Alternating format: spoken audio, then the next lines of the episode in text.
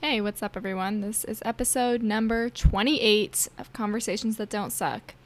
I'm super excited about the guest we have today. We have Gary Ware on, and Gary was introduced to me by Jan Keck, who was on the podcast uh, maybe like five, six weeks ago.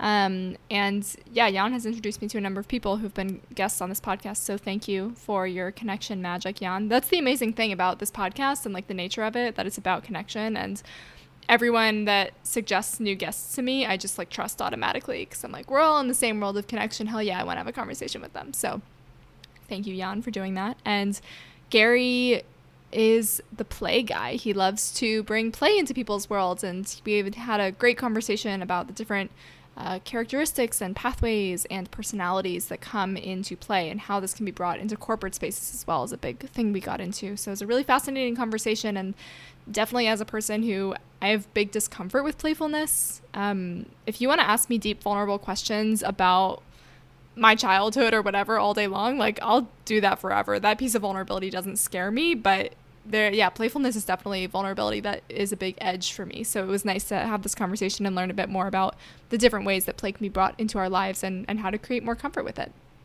So before we get into the episode, I will say this is probably one of the last. Uh, I think there might be like two or three more guest episodes that I'm going to do, and then I think I'm going to be doing solo casts for a little while. Um, I'll sort of see how that pans out, but yeah, I'm feeling pretty excited about sharing more personal things um, and maybe pausing on guest interviews for a bit. Uh, and yeah, the according to my podcast analytics, the uh, solo casts have been doing quite well and have been yeah, heavily, heavily listened and downloaded. So thanks, y'all. I love you. I'm glad you enjoy hearing my voice and my thoughts. Um, and yeah, there's also big, exciting projects happening behind the scenes right now. And next week, I will have lots more information about that. Um, and I have lots of, um, yeah, fun news and things that I'm going to be sharing with the world soon. So thanks so much for listening. As always, I love you so much. And I hope you enjoy the episode with Gary. We live in a world that is starved for more authentic connection. Better conversations are our first step in getting there. Welcome to Conversations That Don't Suck. I'm your host, Kyla Sokoll-Ward, and I'm here to engage you in truth telling discussions about the super deep, always beautiful, sometimes ugly, and wholly honest parts of being a human. Real connection and empathic communication can feel easy and should be a part of our everyday lives. Most of our conversations suck, these ones don't. Hi, Gary. I'm so excited to talk to you today. Thanks for being here. Thank you for having me, Kyla. Yeah, yeah. Yep. So happy that we get to talk today. What's uh what's been the theme of your world today? The theme of my world, to be honest, has been connection, uh, believe it or not. Because uh, one of my I I like they are a client of mine. I do digital marketing, but like you know, we have a really good relationship. It's his birthday, and so we created a the other people we all worked together created a little videogram for him and he loved it and then um, got to catch up with a, a, good friend of mine that we're collaborating on something so yeah I, f- I feel like it's just all about having having meaningful connections that's the theme Mm, I love that. I love that. Well, I'm excited that we get to talk today. And Jan was uh was our super connector for this conversation, and he's you know what? Jan's gotten a number of shout outs on this podcast because he has connected me to several of the other guests. So he's really a he's a superstar for me right now. Agreed. Yeah, yeah. Um yeah, and I so I know a little bit about you and the work that you do, but I'd love to hear it in your own words what what you're about and the, the amazing things that you bring to everyone else. Thank you so much. So, um I'm a bit complex uh because technically trained uh, I went to school for marketing and advertising, and I don't really do that anymore. yes, I, I, I do it a little bit on the side, um, you know, just to keep the lights on. But I like to call myself a self-proclaimed creative catalyst, in that I mm-hmm. help use the power of applied improvisation and play to help people connect, help people explore their inner creativity, be more confident, all of those cool things. So that's what I do um, and I do that through. It used to be in person. workshops, but um, as of this recording, R.I.P. Uh, that's yeah. yeah, that is not necessarily a possibility. Uh, but you know, we can create some meaningful connection via video. So uh, mm-hmm. I I do what I can. So one of the first reactions that I had, and I think I shared this with you in our first conversation. One of the first reactions I had to looking at your website and learning more about your work is like, wow, who I'm I'm just thinking of like corporate spaces and actually not even just corporate spaces, but speaking from my own experience and some of my own discomfort around the concept of play. Yeah, I feel so curious about how you manage to get other people to have buy-in with the things that you do and the things you bring to them. As much value as I as I positively know exists, I find it almost just like I mean it's it's amazing. It's fascination is what I feel. Yeah. Well, if you think about it, so I, I mentioned applied improvisation. Mm-hmm that what applied improvisation is is using tools that improvisers use to help them prepare to get on stage and perform without a script. Um, I take those activities and games and then I mix it with like sort of gamification and all kinds of other things and, and bring it to clients. And you're absolutely right. When they hear stuff like that, uh, I get a few responses like, uh, uh, uh, uh, what? We're going to do what? Because if you think about it, public speaking is the like the single biggest fear in the US, second to death. Right. And, then spiders and, and snakes and stuff like that. You're like it's after that. And to say you're we're going to be in an unknown environment where you have no idea what's going to happen, you have no control mm-hmm. over it, and we're going to potentially look stupid and silly in front of each other. Uh-uh, sorry. Mm. And that's the thing with play. Play is a very vulnerable experience. Totally. It it helps us connect on a deeper level because it is so vulnerable. Um, a mentor of mine, Gwen Gordon, she says, when you play, you get a glimpse of someone's unbounded true nature.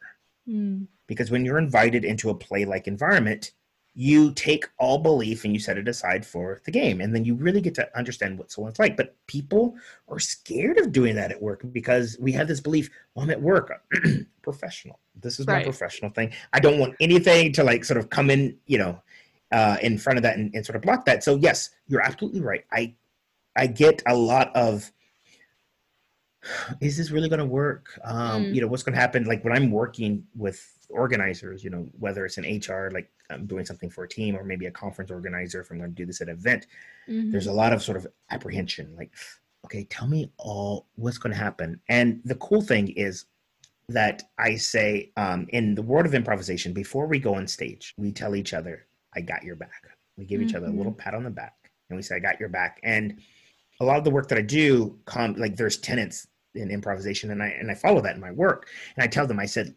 look, everything that we do, yes, there's going to be a little bit of discomfort. Mm-hmm. But if mm-hmm. you think about any growth that you've ever had, no growth has come from staying in your comfort zone. Mm-hmm. But the cool thing is, we are going to do it together. We're going to do it little by little. And the alternative is that because I, the things that I do help develop skills, the alternative is that we can get someone to lecture, and that is the quote unquote safe way. But all right, yeah, yeah, no one's going to be put on the spot, and you may learn a lot, but this is true. Mm-hmm. If someone were to lecture at you and you took a lot of notes, but you did nothing with it mm-hmm. for two weeks, 14 days, it will be as if you never learned it. Your brain will say, This is not important, delete. And companies pay tens of thousands of dollars to have trainers come in and lecture at them. However, because you didn't play with it, mm-hmm. you're going to be less likely to actually implement it. And what I'm doing is, yes, it's a little bit scary, but we're actually playing with the material in real time. And it's going to give you a greater chance to actually when push comes to shove and you need to be creative or you need to be more confident because you're having an uncomfortable conversation, because you did it in the sandbox, you're going to be more likely to do it when the stakes are higher. Hmm. Yeah, a big part of what I'm hearing you say is like there's the the embodiment, which is what you're teaching, and it's not just. And you could sit there and lecture about play if you wanted to. It would be it would be strange, but you could do that and like and people would, you know, do the same thing they do with someone lecturing about anything. But yeah, the as you're saying, creating the safe space and saying we're going to do this here when there's truly nothing at stake. It sounds like besides maybe like some discomfort, some vulnerability, things like that. But yeah, there, there's not some huge decision at risk here. And then later on, you get to maybe play with something a little bit riskier, having mm-hmm. actually known that these skills work for you through through your experience and not just hearing about it. Yeah. And so it's one of those things where it's a you have to do it to really get it. And so what typically happens, the work that I do, someone has seen me um, you know, facilitate something like this, or they were part of it and they had so much fun that they go and they say, "Oh my gosh, you have to do this." So it makes it an easier sell when someone did it and then because if you think about if you like for example, we're having a conversation. Our mutual connection, Jan, said, "Hey, you need to talk to my buddy Gary. Mm-hmm. Gary would be great for this." That has more weight than say I met you at Starbucks and I was like, "Oh, you have a podcast? Uh, I'm gonna, I want to be on a podcast. Can I be on your podcast?" Uh, like, you yeah. know what I mean? Like, you might be like, after talking, like, "All right, maybe you might make a good thing," but like, you already gave me a pass. you already like said, and that's usually what happens. Someone says, "You got to trust this guy, Gary." Like, we did this mm-hmm. thing. It blew our minds. Yes, I was a little bit scared, but it works. And then you're like, mm-hmm. "Okay." Like, and so that's how most of the stuff that I've done like is through word of mouth. And yeah. then when I was getting started doing this, because how I got started, it was and I tell this all the time to people. I said, when I was sort of planning out the things that I wanted to do in my career, never did I thought that I would be doing this in this capacity, but here we are. And the reason why it happened is because me and a business partner broke up. Hmm. Um, he sort of broke up with me. I didn't really have a chance. Uh, you know, I you know I didn't have a choice in the matter. Uh, mm-hmm. Uh, but I was it was survival mode. It, it wasn't necessarily desperation, but I was at a crossroad in my life where I was saying, "Well, do I go get another job at an, a digital marketing agency or something like that because that's what I had been doing the last 14 years, mm-hmm. or do I explore and go down this scary path of facilitating these experiences that I have a hard time describing to people that most people are scared about doing. Yeah. And I decided to make that leap, take that leap. But in talking to people, they're like, what is this again? Team building? you know, and so I said, look, let me come in on the house. Like I called it a complimentary recess. And if you like it and you see a place for us to potentially work together, even better. Or if you hear about anyone who needs it, please refer me. And that's mm-hmm. how I got started amazing. Can you can you talk about uh, I'm really curious to hear about like a story from one of the people that you've worked with, one of the teams you've worked with, maybe where maybe like the most unassuming person, most staunch professional looking person. I'm imagining a male, but maybe that's some conditioning that I'm showing off. And uh, yeah, who you just never would have imagined was gonna buy into what you're doing or like really maybe really didn't want to participate and then just really showed you a side of themselves that maybe you and no one in the room had expected. Do you have any stories like that? Yes, I have two stories, two okay. quick stories. One is with the male, you're absolutely right, and one is with the female. Mm-hmm. Um, just so we can have um, you know sort of both uh, both sides of the coin. So the first one with the male, uh, it was it was this company. It was with their HR. So it was this large tech company, and all of their HR people were in town doing some sort of planning. So they have multiple like sort of locations and multiple product lines, and so they have multiple HR leaders, and so they were all together. And so my contact brought me in. Um, it was during their planning, and they said, "All right, this would be a great thing to sort of mix things up, allow us to connect, you know, yada yada yada." So it was right after lunch. Uh, I come in, and um, you know, I got this, you know, sort of spiel, and, and of course, I get these looks like, what we're going to do improv, we're going to do play. What is this? And of course, mm-hmm. we're confused. But there was this gentleman. Um, for the first part of it, he was just on his laptop, like not really participating. People were participating around him, but he was not participating. Uh, and it's what like when I do my workshops and stuff like that, it's not like we're all going to just sit at tables and stuff like that. People get up, move right. around. There's it's very interactive. And so at one point, I lost him. Like I just thought he left. I like I'm like he just like uh I had enough of this I'm gone. I saw his laptop, but I didn't see him. Mm-hmm. So I just like whatever. It happens, you know. Sure. It's just not for you. All right, cool. You just got up and left. But then we did this we did this um, activity, and I remembered I looked and I saw him. He was like actually interacting, like he was like in the group. He was participating, and so this is the magic. emotions are contagious. You're in a room where everybody is like loving it. Everyone's enjoying it. And this gentleman just, if for whatever reason, just wasn't having it. I, I don't know. Like we didn't get into that part.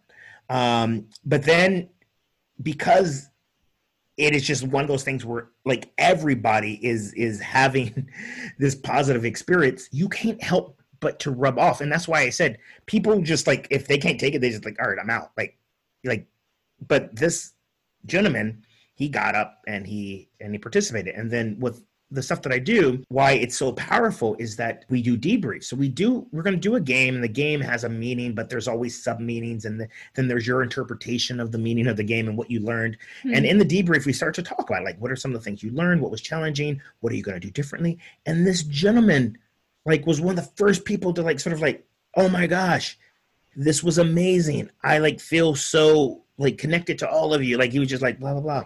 Turns out he was the head VP. Like he was the oh no way of the whole group. Like he was like the leader of the whole group. The interesting thing is that like by seeing your like boss's boss's boss like participate, like one is like, wow, like for him to be that vulnerable, like in front of mm-hmm. everyone, mm-hmm. like that must took a lot of courage. And so, you know, I made sure to acknowledge him and stuff like that. But it was really cool. That was so that's the first story. Like of just like I thought he left. I didn't right. Turns out he just like he gave in. He's like, all right. Totally. I'm gonna do it. Mm-hmm. And then and then he realized that oh wow this is actually a lot of fun and very useful and very mm-hmm. you know uh, we got a lot out of this the other one again um, when i do this sometimes it's with large groups so i can't keep track of every single person mm-hmm. um, but at the end i like to do something where i call a few people up and we play like an improv game and they're like sort of in the spotlight and so i just uh, i'm working with uh, the san diego padres with their sales team Amazing. Uh, they, they they hired me, the sales team. Uh, it was a lot of newer people. They wanted them to, you know, feel more connected. Again, um, you know, they're in sales, so they want to like personal development and help people be more confident. You know, better collaborators and stuff like that. So they're like, all right, this will be perfect. So at the end, we're doing this game, which is like they a group of people get up and they're like sort of pitching an idea together, an idea that the audience creates for them. They're like, all right, what are you going to pitch? and like the audience creates this product and then this group in real time is creating the features and they're collaborating with each other and they're pitching to us so this requires to put everything that they learned in that day together listening being able mm. to support each other mm-hmm. being able to just sort of think on your feet all those things are put together in this like little mini spotlight and then mm. you know the group got up and they did it and like yay and then we're doing the debrief and the person who hired me celebrates her like this one gal again i don't know the people ahead of time but sure. apparently, she is normally super quiet. Hmm. She's normally doesn't speak up at all. But the fact that not like, and I didn't notice any hesitation. I was like, "Who wants to? Who wants to volunteer?" She like raised her hand just like the other people. So I'm like, "You're fast. All right, cool." So the fact that like she felt so comfortable hmm. in that short period of time that she's like, "I'm, I'm gonna raise my hand." Like again, mm-hmm. when you play, you create this connection where you feel like, all right, I've been acting silly. No one's made fun of me. Mm-hmm. You you guys must be good. We must be cool. Like, mm-hmm. and on a mm-hmm. scientific level, what happens is um, when you're in a true play like state, like some play looks like play, is disguised as play, but it's not really play. Like some sports, like yeah, you're playing, but like when you care more about winning than totally. playing the game, you've lost the play. Totally. Uh, gambling to a degree, like it can take over like your drive to win and stuff like that. Again, you've lost the play. Play is you're doing it for the sake of doing it. And but when you're doing it, a lot of neurochemicals are being fired in your body. Uh, one is dopamine. Dopamine is where the creativity comes from. It helps you stay focused. Endorphins. Endorphins um, is like when you laugh and stuff like that. Like again, it's focus, creativity. Um, oxytocin and serotonin. Those are like the love hormone, the trust hormone. So now mm-hmm you, we're trusting each other a bit more. You're feeling like you belong. So we're in this like little bubble, and and and you're more likely to do things that you probably wouldn't wouldn't have done otherwise. Hmm. Wow, it's what you're describing with the first uh with the first story it reminds me of definitely a lot of experiences that I've had both for myself and and how I like guess observations that I've had of others in these types of settings is like there's this level of protectiveness, like self protection and preservation that happens of like, I'm not doing this. This is stupid. I'm not going to make a fool of myself. Everyone else can look stupid and be vulnerable. I'm not falling for it. And as you said, it's like you eventually give in of like everyone around you is having this experience. And then, and then it things kind of, it turns on you of like, now you're the odd one out. Now you're the one who looks stupid because you're, you're not participating in this thing that other people are clearly really benefiting from. I think for me and my experience of that, it takes a lot of like the, the term that's coming to mind is like dissolving of the ego, but that sounds like almost too enlightened. But it just like, no. it, yeah, I'm saying like, okay, I just, I guess I'm gonna, it's like the longer you, you are not participating, the harder it is to eventually jump in, uh, at least for me. Mm-hmm. And um yeah i think just takes a certain amount of like okay you know what i'm gonna take put my pride down and i'm gonna play these games with all these people i'm gonna play with everyone mm-hmm. You're absolutely right. And one thing that I do when you have an experience like this, you have to have like a guide. You have to have a facilitator that is there to like lead the group through an experience. And that's what I like. I like to call these experiences. The games that I do, I'm very intentional with the order and the types mm-hmm. of games because the or, the games that I have at the end, there's no way we can play them in the beginning. Sure, yeah. We have not gained that trust and rapport with each other to feel safe enough to play this game not saying that it's like, hey, we're, we're never going to discuss our deep, dark feelings and secrets. No, it's not that. It's just to that point of like, I'm going to look kind of stupid. But mm-hmm. I start so small. Some of the games, you don't even realize they're games. But when you study psychology, um, you learn about certain mechanics and i use these mechanics in my work of if you can get to someone to do something super small and seemingly innocent mm-hmm. you build their confidence and then you ask them, you invite them to do something a little bit more challenging. You build their confidence. And then, like, so if you think about any game that you've ever played, like on your mobile device that you've gotten addicted to, break it down how you gotten addicted. It's because they gave you a simple task and then you did it.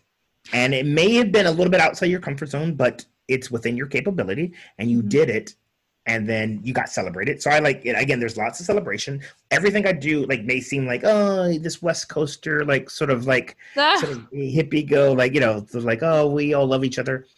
Yeah, whatever. There's yes, I'm not gonna lie. All right, cool. Sure.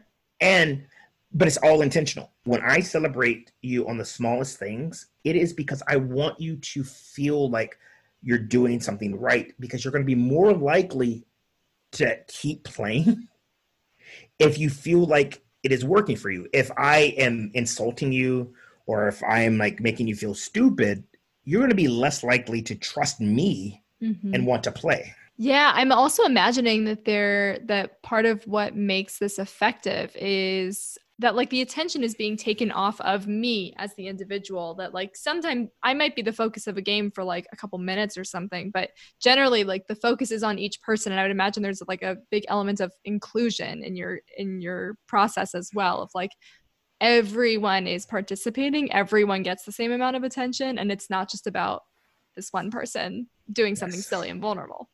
Yep. And so i'm going to drop a little bit of knowledge here um, please. because we're talking about games and and how powerful games are. Um, there's an amazing TED talk. Um, it's about 10 years old, uh, but it's still very amazing. It's by researcher Jane McGonigal, mm-hmm. and it's about how gaming can help us uh, can make a better world. And she talks about what happens. She is talking about uh, multiplayer online games like World of Warcraft and stuff like that, but it's very similar in other games as well. And if you learn like what happens when you're in a game like state and you can create it in a non-game like state, you can do some amazing things. So in her TED talk, she talks about World of Warcraft specifically, but I feel like most games follow these mechanics is that it makes you give have this feeling that you can achieve anything. And what happens is when you're in a game world, you feel like or you don't feel you become the best version of yourself. Mm. You are willing to help people at a moment's notice you're more likely to stick with the problem as long as it takes. You don't give up after f- failing and you try again. Um, because if you think about any game that you played, whether it's video game or other, like for me, I love, love, love uh, video games. Uh, I grew up on a Nintendo, you know, that, that was like my, my thing growing up. But I like, I love playing board games. I love stuff like that. And I know that anytime I like, I make a mistake, I don't just like, well, throw this game out. That right. Sucks. Yeah. However, in real life, you make a mistake. Oh my God, I feel so stupid. Right. Oh my yeah. God, they're going to hate me. I'm not going back to work after. So there's something that happens when you're in play, it hijacks your brain. Mm. Hmm. And it's all about getting someone into a play like state. With a play like state, to truly be in a play like state, you can't be forced into it. You have to be invited to play. Mm-hmm. And so I make it a point in these experiences to invite people. And and I even tell people, I said, look, if you don't feel comfortable doing this, you don't have to. I know in some things where they're like, everyone has to participate. I'm like, look, I want I want you to feel like you have an out. The door is right there if we're doing something that for whatever reason you don't feel like you're up to uh, you're cool to go and so like i create the conditions where it feels safe to play. I love that. Yeah that's so fascinating. I've never thought of how yeah in gaming you don't there is some kind of unspoken incentive of like you just want to win and you want to you want to keep playing until you achieve the thing. Um, yes. and and it feels exciting too. And it, it can be like frustrating at times but there is something like so enticing about the reward.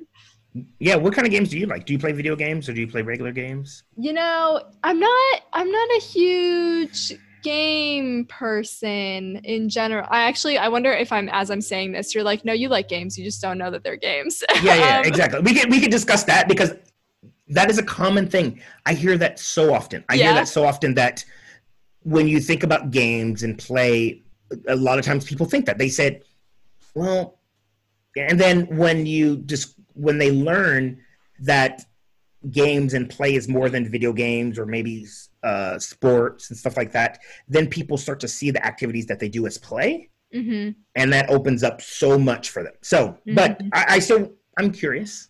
Yeah, well, in terms of play, um, definitely dance. Dance is is is definitely one movement movement things, which also um, has taken me some time to really become comfortable with. In ter- like in terms of a group setting, I can dance by myself in my underwear all day long. I don't care. But um, yeah, in terms of a group, has definitely been something uh, that, interestingly, I think like the more that I've done it in groups, the more comfortable I feel doing it on my own, and then like in a more reciprocal way then like the more comfortable i feel doing it in groups and I don't mind being someone who can like really, you know, let go and dance like a crazy person uh, in front of new people. Yeah, so I'd say movement is definitely is a way that I do like to play. Cool. You are the kinesthete. Um, uh, so in the book, uh, play, um, how it shapes the brain and opens our world or whatnot. I forgot the subtitle, but it's by Dr. Stuart Brown. Okay. In that book, he highlights, I believe, six play person, six or seven play personalities, and it's based on how you like to play. And so movement. So when like for that play personality, uh, you feel playful when you're moving, and that's whether it's through athletics or yoga or dance or jumping rope. Um, for this person, is not about the competition of it. Is the goal of these activities is just pure enjoyment, the movement of it, mm-hmm. and so that is one of the many play personalities. So yes, huh. and you're right. There, so with play, there it's kind of complicated in that yes, you can play by yourself. That's solo play. Dancing by yourself is solo play, and um, there is so there's a group. It's called Daybreaker. Yes. Uh, yeah, have you heard? You, you've heard of them, right? For sure. Um, and right now they're doing a study. They're starting a study about the benefits of of group dance. Wow. On our well being and stuff like that. And so you're right. There is something about like because it's a very vulnerable dance you know is a form of play and it can be very vulnerable like you're because when you think i think about like when i'm dancing like you sort of lose yourself to the music. Mm-hmm. and you're right there could be that sort of judgment of like oh am i doing this right? Like all that like sort of critic and stuff. However but when you allow yourself to do it and you feel safe and you feel supported you get this feeling like they talk about like the neurochemicals that happen like when you have group dance and that's what they're studying is mm-hmm. the effects on our well-being the effects on our creativity all these effects. Like i love hearing you say that oh it made you it affected your solo dance which made you know it's this cyclical cycle. So yeah. that is one of the play personalities. And the fact that you um you know we're in austin now you're in oregon i like to think that another play personality that might fit you is the explorer um, with the explorer your form of play is exploring new places or gathering new experiences. So it could be through travel, but it could through research or diving into different points of view, like a podcast where you talk to people about their form of connection. For instance, um, you know, so you could be exploring your inner world through meditation or in, anything like that. So mm-hmm. that's another play personality. Wow, you know, it's so funny that you're saying this because as you were talking before you mentioned the explorer, I thought of like another way that I enjoy being playful is like this is a very specific example, but one of my housemates and I will sometimes go walking through where we live in San Francisco. And, you know, San Francisco has all these like beautiful historic homes, and we'll walk around and be like, who do you think lives in that house? Like, who's the family that lives there? And like, how they managed to afford this $3 million home? And what is their life like and what are they what are they doing when they're looking out at that view of the entire city? And we just kind of go into our imaginations about like who are the people that live in these crazy houses and and what is it about? Yeah. Yes. Well so to that point you are exercising the another play personality which is the storyteller. So the mm. storyteller their form of play focuses on fantasy and the imagination. So they mm. um you know this play uh, play takes on many different facets whether it is uh, writing or like improv, or you're just immersing yourself in a good book or a good mm-hmm. movie, mm-hmm. or just anything that has to do with imagination and stuff like that, the storyteller. So again, um, it is play because you're doing it for the sake of doing it. The outcome, like the outcome of you like looking at that house and wondering, you know, who lives in there. Like there's like no outcome other than the fact that you're just doing it just for the sake right. of doing it.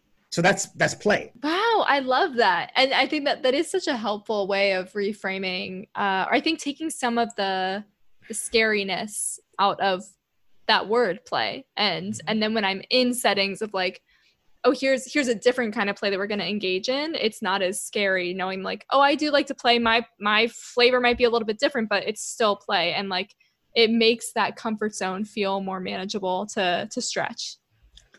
And that's that's where it is. And and also if you took if you look at it as more of a mindset of like how can i so i like to say sometimes uh, kids play and kids are mm-hmm. amazing at play. And adults are essentially just kids who atrophied. We forget you know yeah. like if you ever seen the book hook or uh, see the movie hook with robin williams like it's the peter pan version like where he grew up and then he forgot what it was like to be a kid. Like there's this scene. Have you seen hook? Of course you know that scene when he's in Wonderland and the little chubby black kid comes up to him and he like stretches his face and he's yes. like, oh, there you are. Like I literally like I get tears like this think about it every time. Mm. It's like it's in there. But I like to say childlike versus childish. And when you really get into play, you're getting those childlike uh, qualities, which is creativity, curiosity, wonder, you know mm-hmm. you you get into this problem solving. And so i say if you can take that sort of mindset and bottle it up and put it to your work how can you bring play to your you know play doesn't have to be the thing that you do after you're done working because um i forgot who said it so forgive me for not quoting correct but they said i think it was brian sutton something or another but brian sutton smith he said the opposite of play isn't work. The opposite of play is depression. Because if you can bring that play like mindset into your work, you are doing it for the sake of doing it. And yeah. the act of solving some sort of problem fuels you, and then you get into this flow like state. You know, because one of the play personalities, and this is why most people have like this perception of play of like, oh, this is something kids do, is the Joker. The Joker play mm-hmm. personality revolves around some sort of nonsense. Like you like practical jokes, or you like to sort of cause mischief. Um, you know, that's. But if you can do something for the sake of doing it, and it and it creates this sense of curiosity, this sense of wonder. I'm solving this cool problem. You could be sweeping the floor. And Mary Poppins, you know, said it, you know, in that for every job that must be done, um, you add an element of fun. You find yeah. the fun, you know, snap the job's a game, you know, so that's what I'm all about. Wait, okay, so what are these other play personalities? You've said the the Joker, the uh-huh. Explorer, uh-huh. the, yep, kin- the kinesthete, I think that's how okay. you pronounce it. Um, we have the competitor. So that's another one that's a common one. Like mm-hmm. the competitor, they like specific rules. They like playing to win. They feel exhilarated when they're competing on a sports field or in the boardroom or competing with themselves. Mm-hmm. Uh, I have a really good friend, and he knows it. He is super competitive. Yeah. And um, you know, that's his play personality. He loves doing it. Um, the director's another interesting one. Right now, my three year old son hmm. is the director. That's his dominant play personality, and the director, um, when you're playing in this mode, you like organizing and planning and orchestrating events. You like to be Okay. in charge Yeah. and planning out other people's roles. To you, that's Yes. play. Uh, you're you're comfortable being the center of attention. That's like my son. Like when we play, I'm like, all right, what's my role? What do I got to do? All right, all right, all right. Am I doing it right? Am I doing? You're like, no, Dad, I do it like this. I'm like, and then another one is uh, the collector. Uh, The Hmm. collector for their form of play is that you like to gather interesting things, like whether like so you part of your play personality of traveling might be part collector in that like you like to gather different experiences and like sort of put it together or you could be like as you can see behind me i have memorabilia starburst me- memorabilia. Like you like to collect you know things. Mhm. um you know so you know collecting you know again you're doing it for the sake of doing it. Like it brings you joy. Um you know that's another play personality You know another one this is where again when people think about certain aspects of play like they see this the artist or the creator. With the artist or the creator yes you love to make things but it doesn't mean that you have to display it. Like Yeah. you know for you it's all about you know some you know you're creating things like a garden or maybe you like to doodle uh, or cut hair or you like to create music. This is where people the misconception is and and i find myself guilty of this too like my niece she likes to create stuff she creates she's on tiktok 90% of her videos on tiktok she doesn't publish she loves just creating them Huh. Wow. and again sometimes you like see someone that does something like oh you should sell that or you should put that on etsy and sometimes just them doing it is joy enough Totally. um, and then the last one is the connector. This one um, isn't from Dr. Stuart Brown's book. My play mentor, Gwen Gordon, she created this one.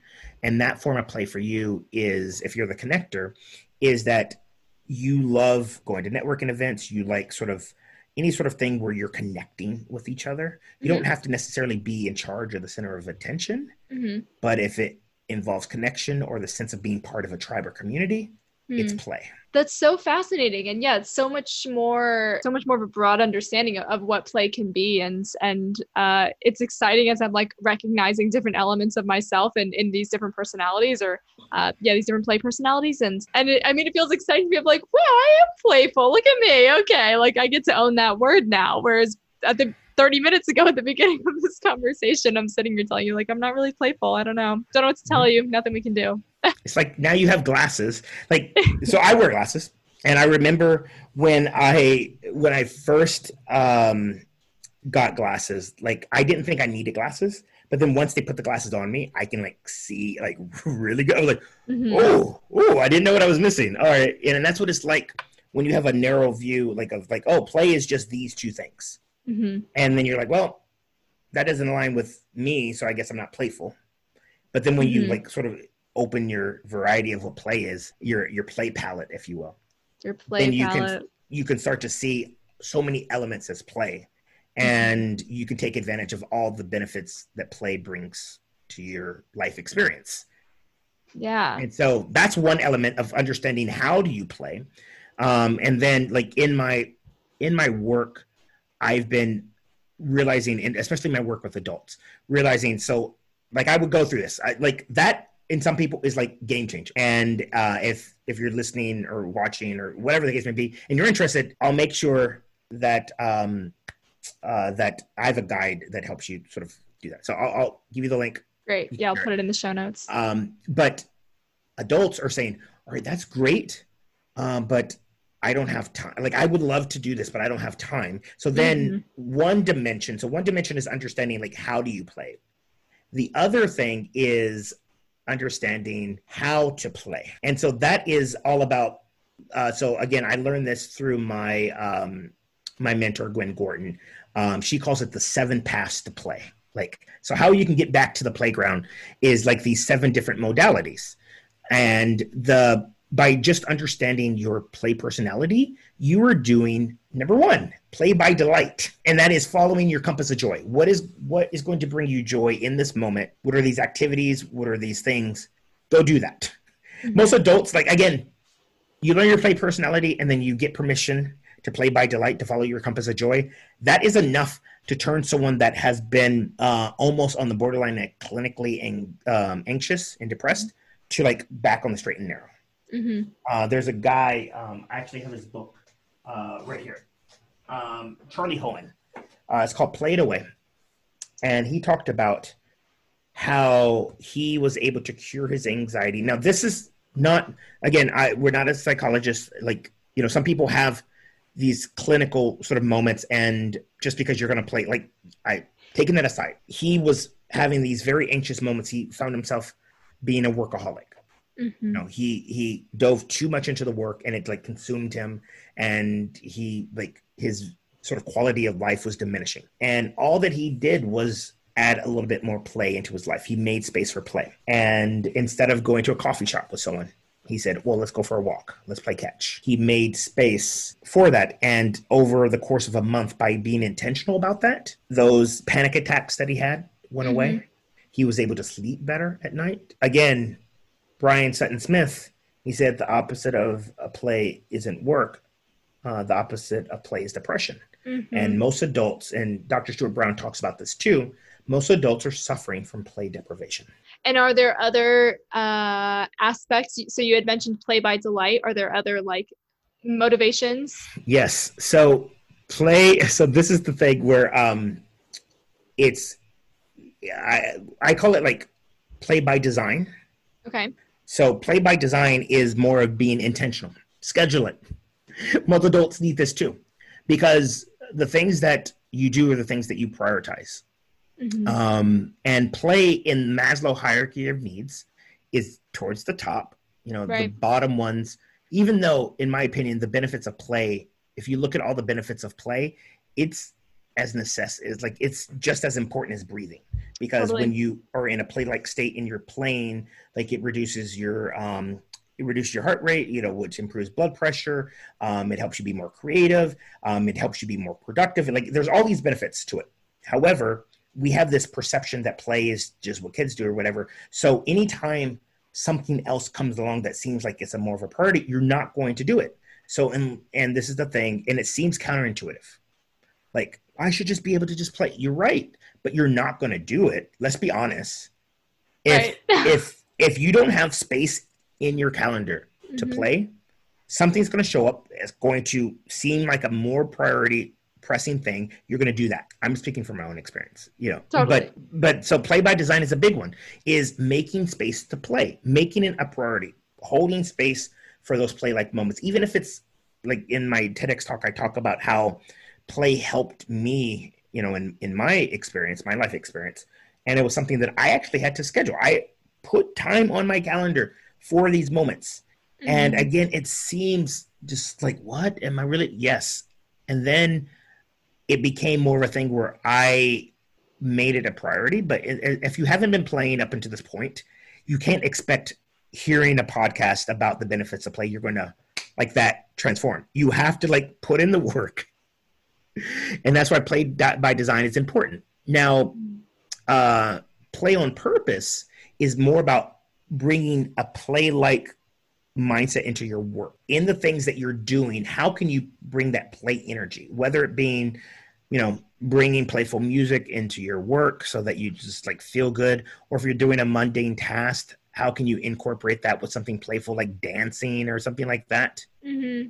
That is just more like of that playful mindset um, mm-hmm. of the seven paths to play and then um, the other thing is play on demand now this is an important thing because i feel like this requires some pre-planning of a lot of times I'm like, all right, cool, play. And they're like, uh, I don't know what to do. So I like, hey, how about you create a playlist? How about you start thinking about what are the things that activate play, have it handy, and how can you incorporate these play-like moments when you need to? Yeah, I love that. I love that it's pointing to like the different, um, yeah, to the different, also the different barriers that might get in the way of us playing, and how that points to like, cool. Then what is what is your pathway to play? Yes, and then there are a few more. So I'll, I'll just, since we're talking about them, sure. Um, there's play by invitation. So this is where you invite someone to play or you mm-hmm. accept invites to play. You see things mm-hmm. as an invite to play. That again is mindset. Is like, oh, you know what? I haven't been able to connect with someone. All right, let me invite them to play. Or someone's trying to reach out to me. All right, that is an invite to play. Why am I shutting down these invites to play? Mm-hmm. Invites to connect. And then, um, you know, it's all about how can you again bring in the play like mindset into these environments, which ties into the next one, which is play by disruption. For like, if you think about life, life we have chaos and we have uh, sort of like um, harmony. They need each other. If you think about when the world first happened, the Big Bang, a lot of pressure, chaos, settled. Um, and so, how can you either disrupt your flow? Because I tell people that feel like they're in a rut, I'm like, hey, let's disrupt it how can you do something different? Uh, I don't know. Like the reason why you're in a rut is because you're so like when we do things over and over again because our brain's number one job is to keep us alive. It knows that you're going to do it, so it does. It doesn't light you up the same way.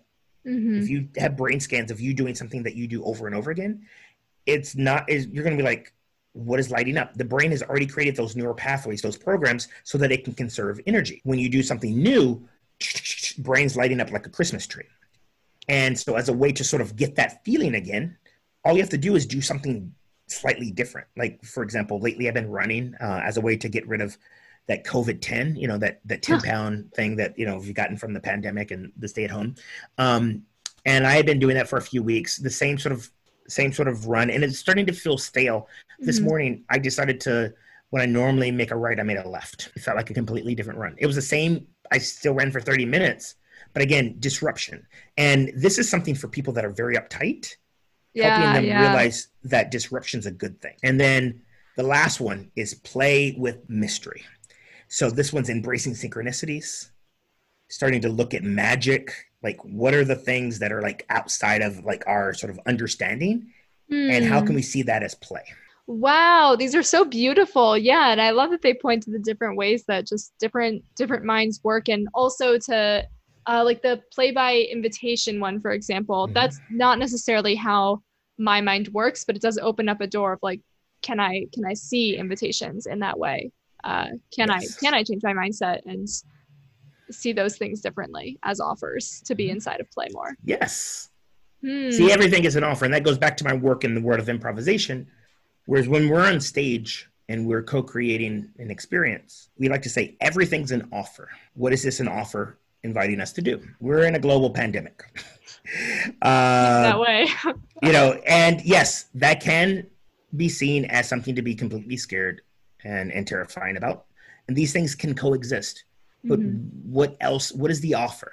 I have honestly 400 more questions for you, and I I also want to be mindful of our time. It's just like everything you say just like opens up like a few different like categories of doors for me. But I want to be mindful of our time, and there are two things I want to do before we close. One, yes. uh, I would love for you to tell all of the people where they can find out more information about you and your work.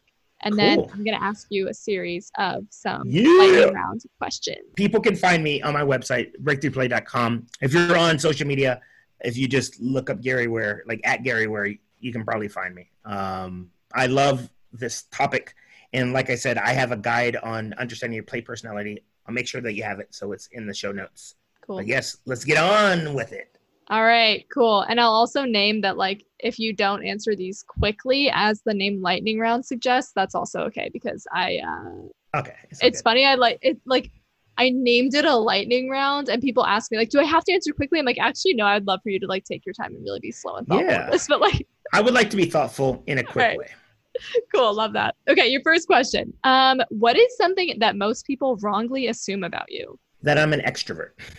Oh, what's the truth? Uh, I'm more of an ambivert um, because the interesting thing is that I do love being around people. Mm-hmm. I love connecting with people but I do need space to recharge. And I get invited, you know, because I'm the play guy, like I get invited to a lot. And when I say, oh, I need to recharge, it's like, what? what? What? You don't just run off of like just an endless battery? Right? Yeah. yeah, cool. I, I share some of that. I also am often mistaken for an extrovert. Oh, um, and this is another thing, which I guess just over time um, is not as much. Um, I used to be very shy as a child. I was very hmm. shy until I got to know you. Then I yeah. would talk your ear off. Totally. Yeah, I also share that. Cool. Um, second question What is something that you would like to be acknowledged more for in your life? I'm very thoughtful. uh, like I, I, put a lot of thought like into things. Like um, I'm very intentional, yeah. and some things it just seems like, oh wow, you did that. Like yes, I did that. But guess what? It took a lot to get Yes. to that point. It, it may seem like it was an effortless thing, but guess what? There was a lot of planning involved. And so, um, yeah, to acknowledge, like, wow, you put a lot of thought and effort into Mhm. what seems like a very simple thing, Yeah, more than just magic and good luck. right? Yeah. Awesome. Third question What do you think most people learn from you? Well, most people think that they learn that they're more playful, that they're more playful than they give themselves credit for. That's what most people think. But Okay. what I like to think that people learn is that they have the ability to do more than they give themselves credit for. And last question for you What is one of your favorite questions to ask other people to help you to get to know them? Uh, well, we, we sort of did it. Uh, when you were a child, what did you like to do that brought you joy? Yes. Oh, what a good one. I love that. I love that question. And the part two is what did you think you learned from it? Mhm. What do you think it taught you? Mhm. What's one of your favorite answers you've gotten to that? Uh, one of the favorite things, this one gal, she talked about how she loved playing with dolls. And, and she loved playing with Barbies. She, you know, it just was so cool. Like she just liked to put them in different scenarios, and and she said what she learned, what superpower it gave her by doing that, is that she is so caring Mm, and it taught her how to like really take care of people just think about other people's well-being and i was like oh that's so amazing yeah, beautiful. Oh. Well, Gary, thank you so much for, for taking some time out of your day and doing this. And uh, it was so, yeah, it definitely opened up my eyes more to like the different dimensions of play and that it is a complex like art and science. And uh, yeah, thank you so much for for educating us all. my pleasure kyla thank you for having me on the show All right, y'all, that is the episode with Gary Ware. I hope you enjoyed it. Thank you so much for listening. I love you, and I will be back next week with the next episode.